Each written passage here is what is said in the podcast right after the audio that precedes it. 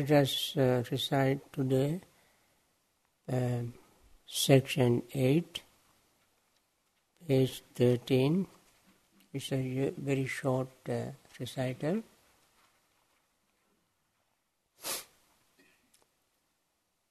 Discourse on the benefit of loving friendliness. Thus have I heard at one time the Buddha was living in Savatthi at Jeta's Grove at the park of Anathapindika.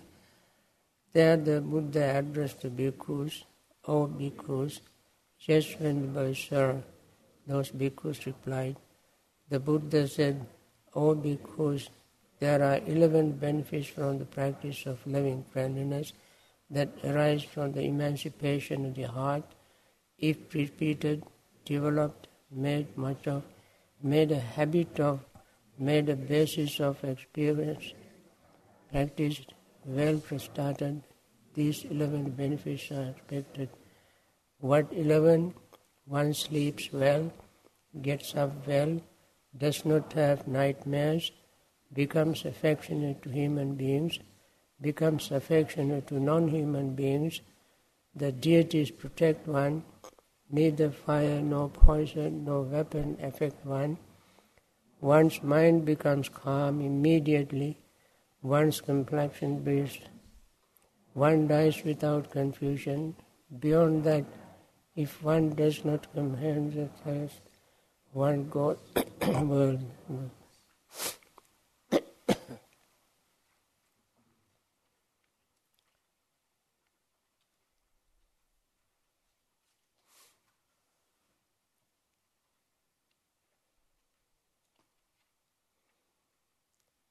I believe you have heard these uh, 11 benefits more than once. Most of the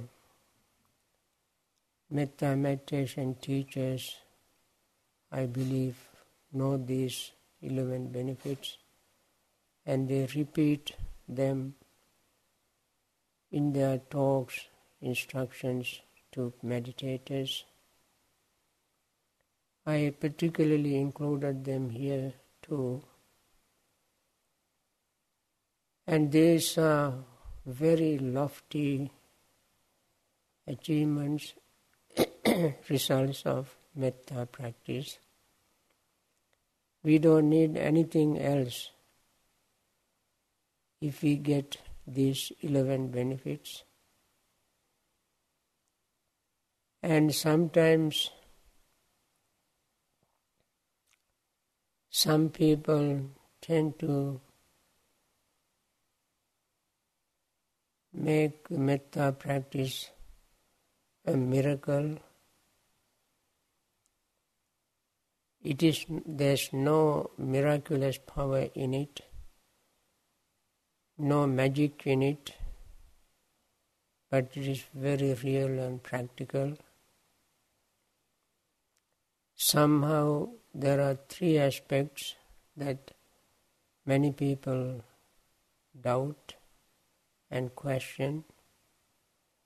Those three aspects are, three benefits are the medita- metta meditators will not be affected by fire, poison, and weapon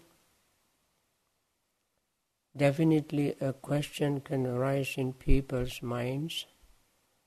If somebody is in deep metta meditation practice, someone comes behind and stab or shoot, doesn't that uh, blade of knife or the bullet go through the body?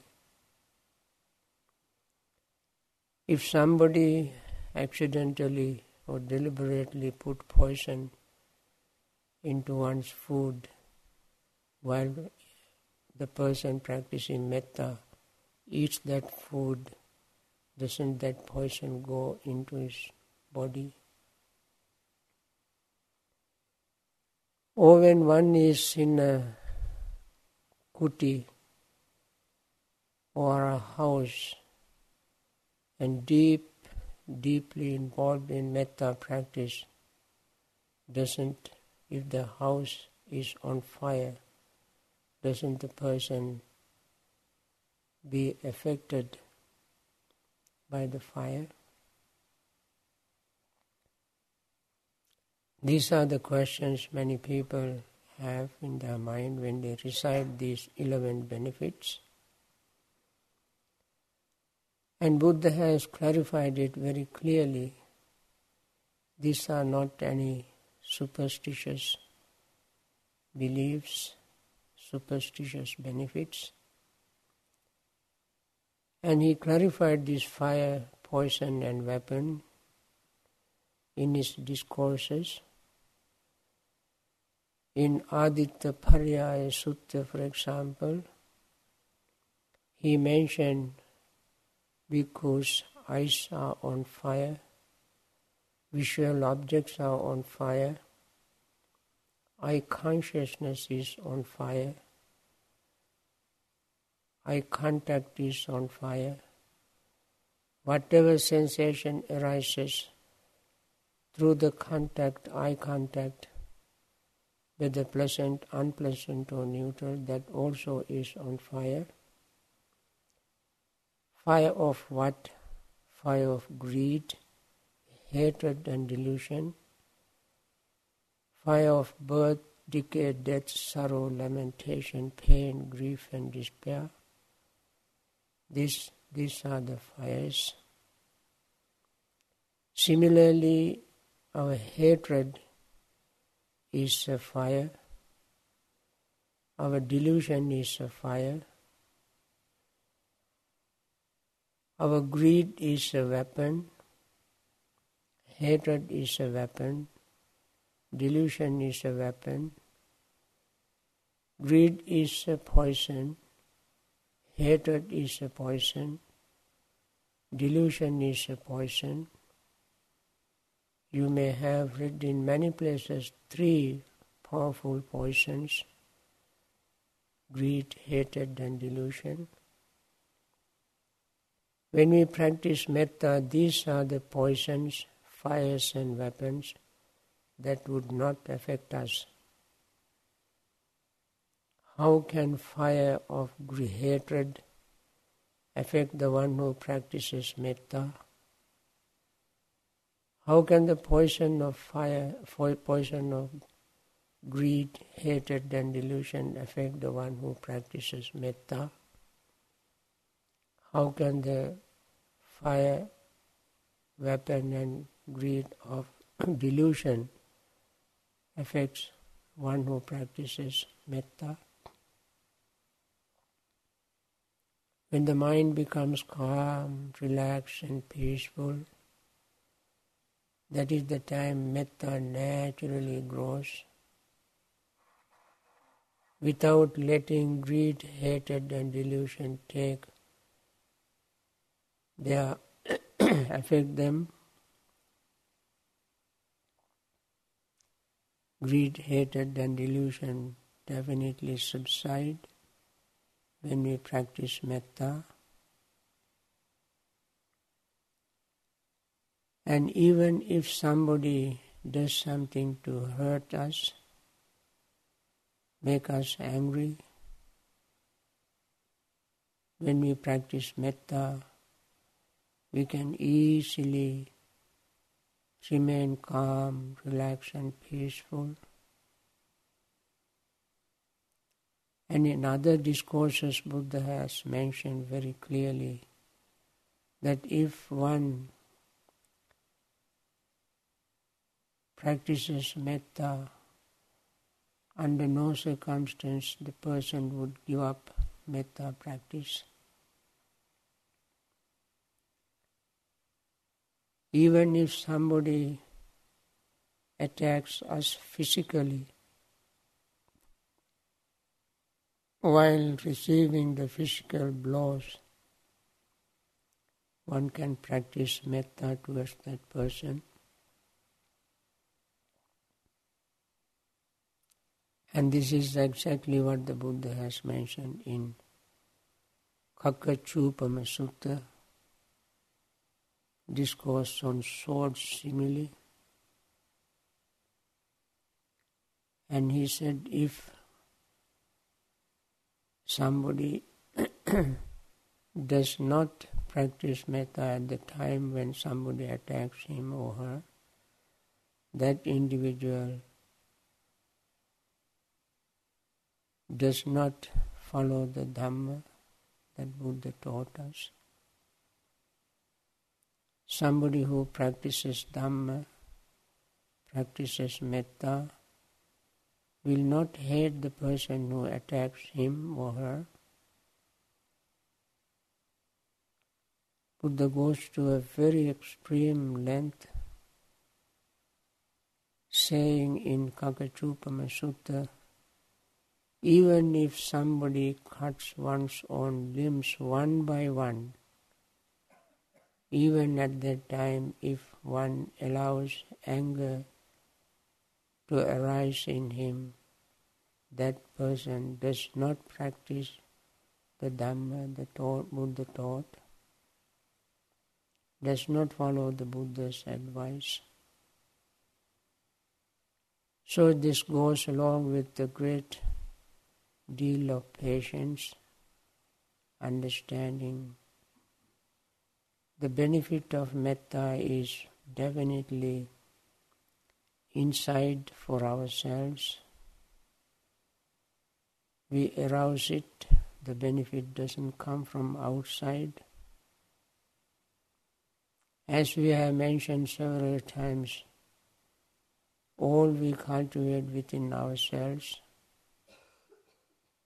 People always complain that they don't receive enough love, enough attention, enough care from others. Sometimes when people are very upset, angry, always complaining, they expect others to respect them, take care of them, and show them love. Just imagine when you are always complaining, grumbling, bickering, quarreling, always in anger. How can others respect you, love you, take care of you? This happens many a time to all the people who really deserves young people's respect, care, but when all the people are very upset all the time, angry all the time, full of hatred, young people eventually get tired of them.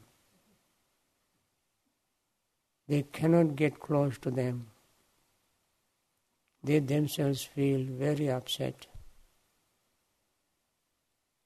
So we expect, if we expect respect, veneration, love and care, we must prepare our own mind and heart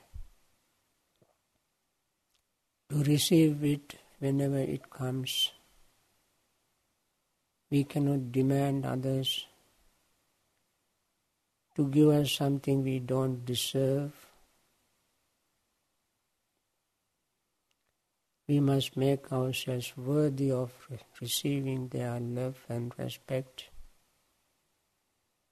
French metta practitioners are well deserved respect, love, and care from others. Even if they are in filthy state, others would love to take care of them, clean them up, feeding them, clothing them, bathing them, because they are full of love full of metta, and they really deserve our compassion, our care. So this has a very great uh, benefit. we not only recite words, but we have to cultivate Having recited these words even million times, if we do not put them into practice, parroting words doesn't mean anything. You cannot shout at somebody asking him or her to practice metta. You cannot curse others for not practicing metta. You cannot curse others if you practice metta. So it's all depends on our own individual personal development. The fire, poison, and weapon are within ourselves, inside our own mind. External fire, poison, weapon definitely affect us even while practicing metta. They burn our body, they hurt our body, they poison our body. But, friends, external burn, external hurt, external poison is not as great as internal burn, internal weapon, and internal poison. Internal poison can be removed from metta. Internal weapon can be made ineffective by metta. Internal fire can be quenched by metta. So it all boils down to our own inner practice. No matter how hard we ask others some kind of powers to make us peaceful and happy, day and night we will never be peaceful and happy. No one can make us peaceful and happy. As I mentioned that little fable of hiding secret of happiness. That secret is in our own mind, where we don't look at. We always seek peace and happiness outside.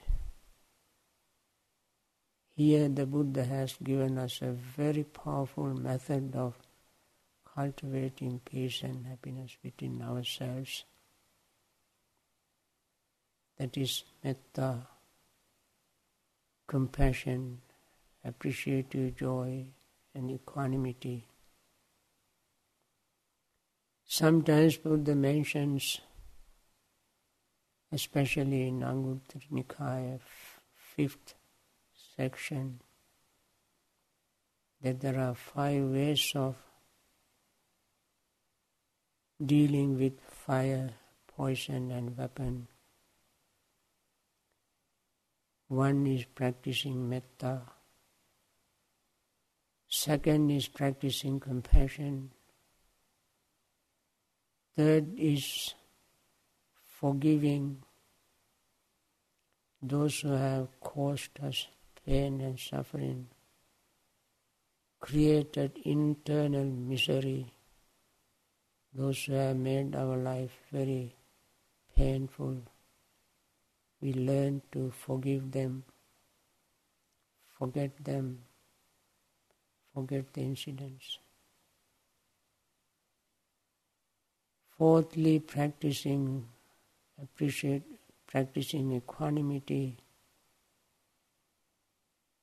and the fifth is trying to understand each other's karma. Somebody who causes us harm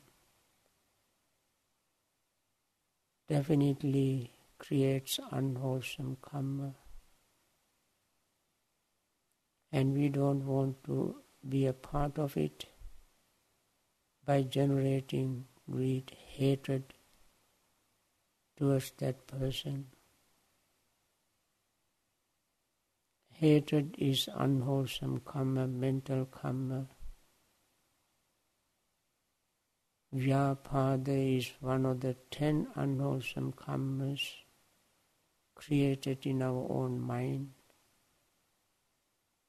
As the mind is the generator, the source and spring of all unwholesome or wholesome karmas even if we do not express in words and do something in deed to express our anger, we burn within ourselves because of our own anger. That is the immediate results of our unwholesome karma.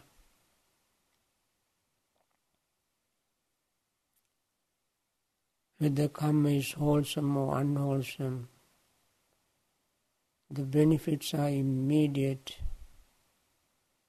and some other benefits are remote. We may forget the remote benefits, but we cannot forget the immediate benefit. We go through that, we experience it. Hatred is uh, definitely unwholesome karma that brings us unwholesome results, painful results immediately. Similarly, practicing metta is a wholesome karma which produces its result immediately. We are not fully aware of their remote benefits, future benefits we leave the future benefits for the future. We dwell right now in the present moment. What we experience now is more important than what we may experience in future.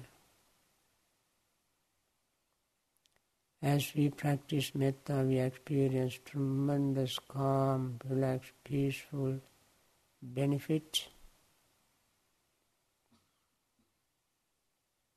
And this is even what we do in mindfulness meditation. We see the benefits of wholesome thoughts, words, deeds right away.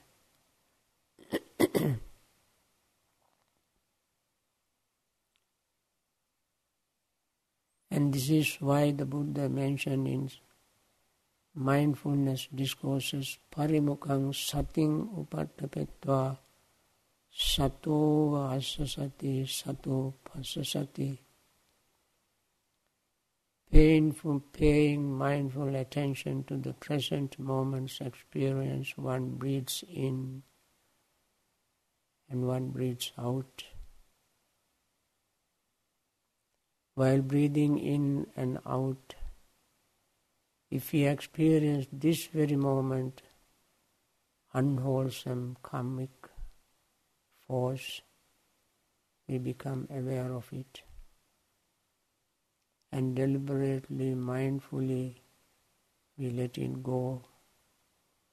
Cultivate wholesome karma right away.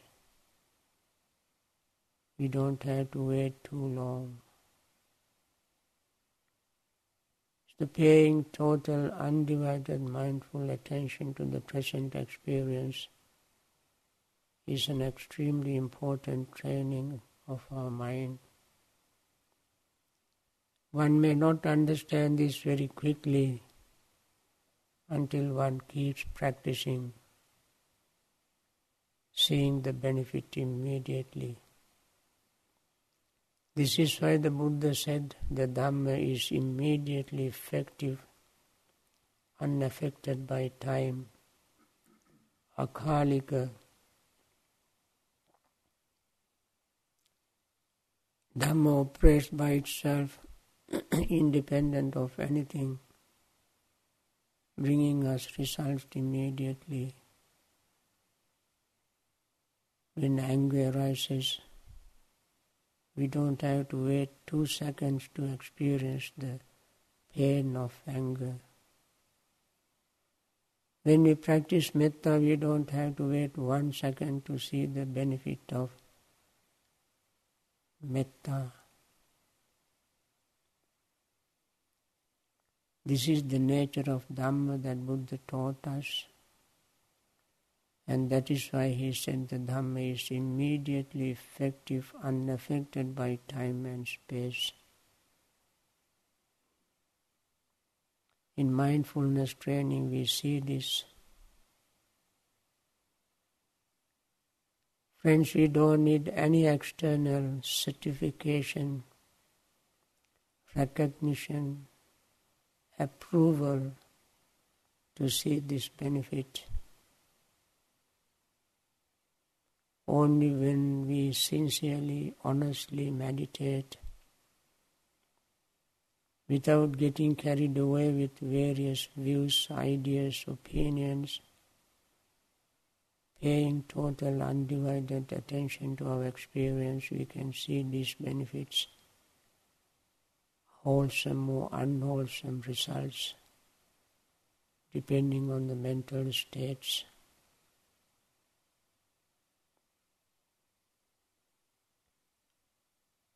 You can speak from your own experience.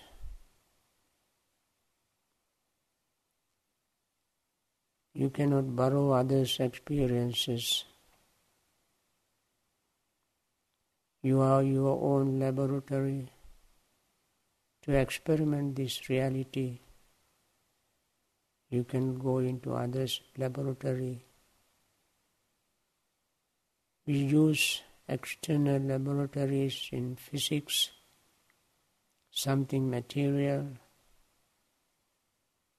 but it has nothing to do with our own inner experience. Whatever materially we see, hear, smell, taste, touch, are all material. Whatever we experience internally is our own. And you are the witness, you are the testimony, you are the experimenter, and the one who sees the results.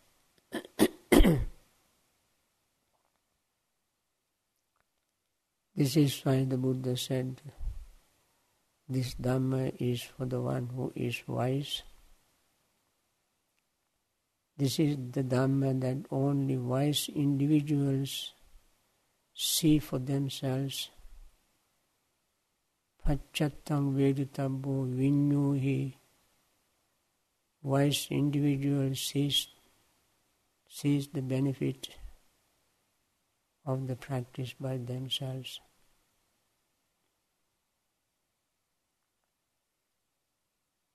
So, what we do in meditation is not something outside, but we experience them, paying total mindful, undivided attention to our present, current, immediate experience.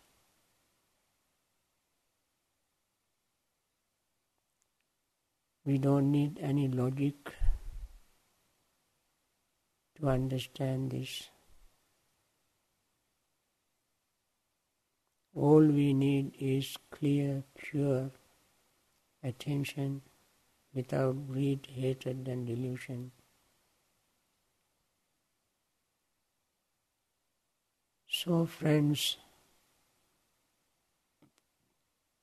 I think I have spoken enough of the benefit of metta the benefit of the practice, the way how we look at our experiences, and eliminate all delusions, all superstitions from the practice of metta. Every part of these 11 benefits is real, practical down to earth benefits. None of them is superstitious. None of them has any magic. This is a very powerful psychological, realistic, practical Dhamma. I hope you all benefit from this. If you practice sincerely, honestly, to achieve these benefits. With this, I will stop talking and let you experience the benefit.